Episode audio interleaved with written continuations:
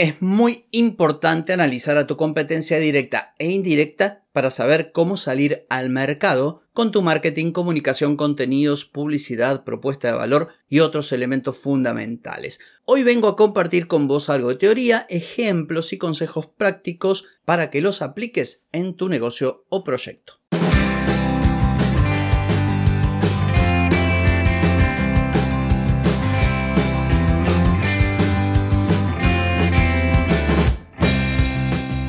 Bienvenida y bienvenido a Marketing para Gente como Uno.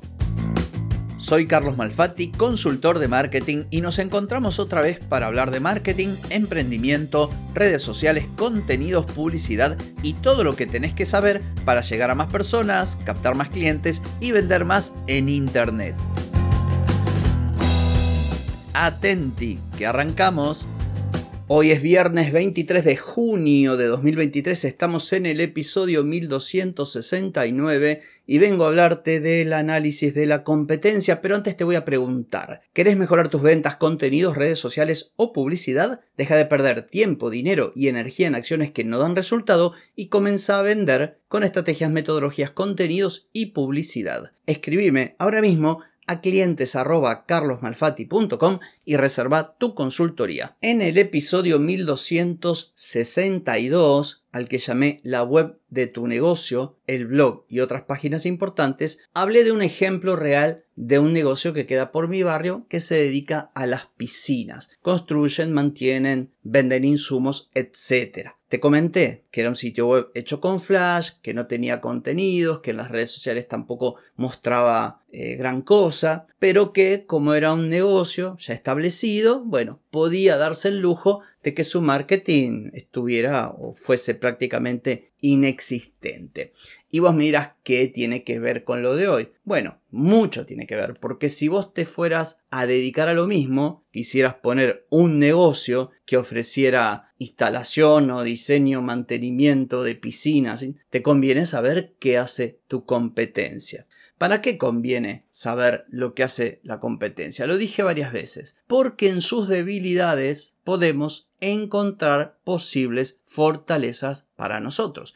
Si vos tenés un negocio, no sé, un restaurante vegano y resulta que en la otra cuadra o en la zona de influencia de tu negocio hay un restaurante de similares características, está bueno analizar lo que hacen, por lo menos lo que se ve, para detectar que se puede mejorar. Si los clientes están conformes, si se quejan, cómo es su servicio, cómo es su local, cómo es su comida, todo este tipo de cosas. Entonces, resulta que hay muchas formas de hacer esto. Algunas son sencillas y hay otras maneras o metodologías para analizar la competencia que requieren mucho mayor recurso, incluso inversión en dinero. Bueno, yo voy a lo sencillo por la naturaleza de mis clientes y de sus objetivos. En mis consultorías entonces hacemos esto de analizar a la competencia y vemos dos, la competencia sustitutiva que sería aquella que podría tener productos o servicios que sustituyen lo que uno ofrece y la competencia directa que se trata de negocios mucho más parecidos o iguales. Para un restaurante, otro restaurante, por ejemplo, diciéndolo así muy, muy, muy simple. Entonces, ¿por qué analizamos la competencia? Bueno, básicamente para desarrollar estrategias a fin de enfrentar a estos dos tipos de competencias, a la indirecta y a la directa. Por lo general, la competencia indirecta se la enfrenta educando, diciéndole a nuestros potenciales clientes que no es lo mismo o que no son lo mismo esas soluciones alternativas a la que nosotros brindamos. Obviamente esto tiene que tener una justificación, esto tiene que estar fundamentado, debe haber una propuesta de valor, etc. Te voy a dar un ejemplo para que esto no quede en el aire. Hace mucho hablé y dije que para una guardería de niños y niñas, una competencia sustitutiva bien podría ser la mamá o la suegra o la abuela que cuide a los chicos papá y mamá podrían dejar a su niña o niño en la guardería o que se lo cuide la abuela. Sabiendo esto, nosotros, desde el punto de vista del marketing, deberíamos desarrollar una estrategia para decir a mamá y papá que es mucho más conveniente que su pequeño o pequeña se relacione con otros iguales, que aprenda, que juegue, y eso se lo podemos dar en nuestra guardería. Por eso es necesario conocer esto para desarrollar estrategias. En cuanto a la competencia directa, me interesa saber cómo se presentan en el mercado. Como te dije, aquí se trata de hacer un análisis muy sencillo. Competencia para gente como uno. Nada complicado. Entonces, ¿qué analizo en cuanto a competencia directa? Cuando llega un cliente a mi consultoría y yo le pido que me haga un listadito de 3 a 5 competidores directos, ¿qué es lo que miro? Bueno, lo que miro es su presencia digital, su página web, si es que tiene, me intereso en la propuesta de valor, en el copy, en la estructura, en los enlaces, ver si ese sitio web tiene alguna funcionalidad interesante, miro también el tema de la experiencia de usuario, usabilidad, la velocidad de la misma, los contenidos sobre los productos y o servicios u otros contenidos. Esto lo he contado el día miércoles, creo que fue sobre eh, la importancia de los contenidos a la hora de vender en un sitio web. Como yo vengo del diseño web, tengo una leve ventaja y puedo ver esto. Y otra cosa que analizo son los demás canales, por ejemplo, redes sociales, cómo se presentan, cuáles son sus contenidos, la calidad de los mismos, formato, variedad, el copy, en el caso de Instagram, a dónde lleva el enlace principal, veo la ficha de Google Mi Negocio, veo WhatsApp Business en caso de que tengan, me fijo en la librería de anuncios de Meta y todo esto desde los ojos del marketing. ¿Por qué? Porque estamos buscando un hueco por donde colarnos. Estamos buscando un posicionamiento.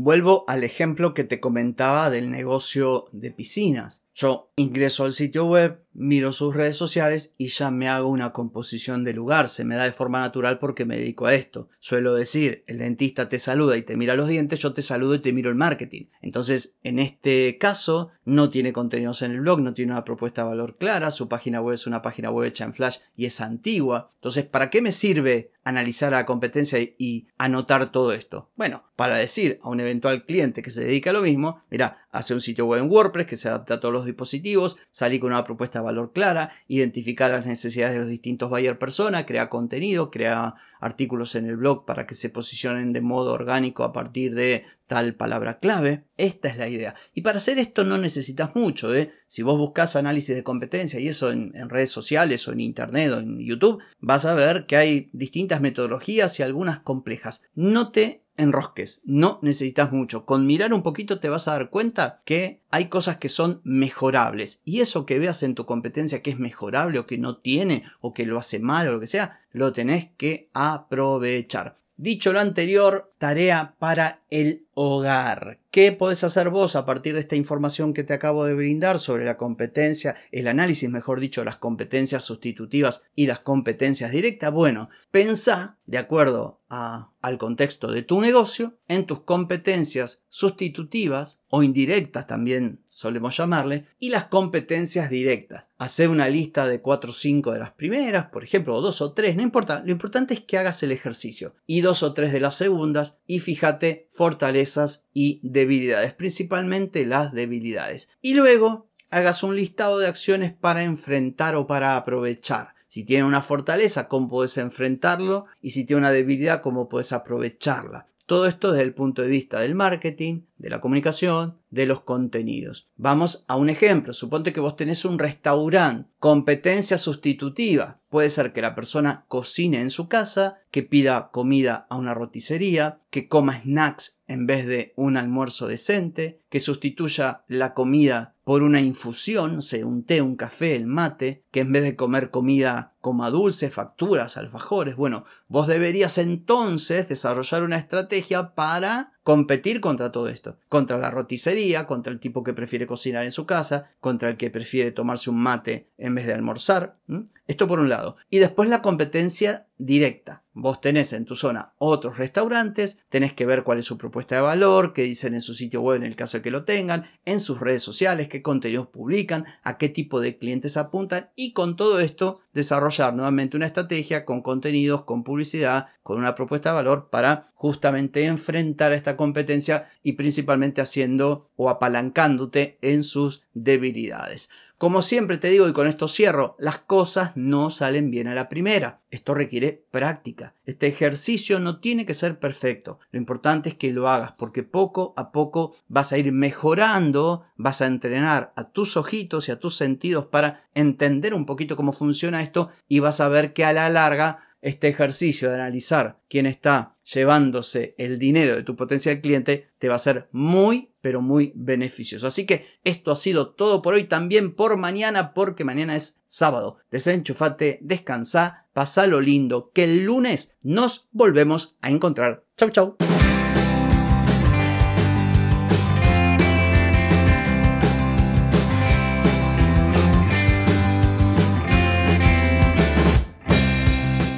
Amigas y amigos, todo lo bueno llega a su fin y este episodio no es la excepción.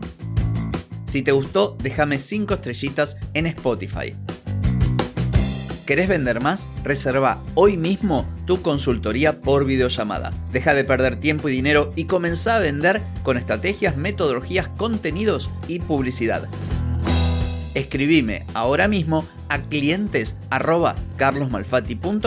y reserva tu lugar. Hey, ponete en acción, que el tiempo, el tiempo no perdona.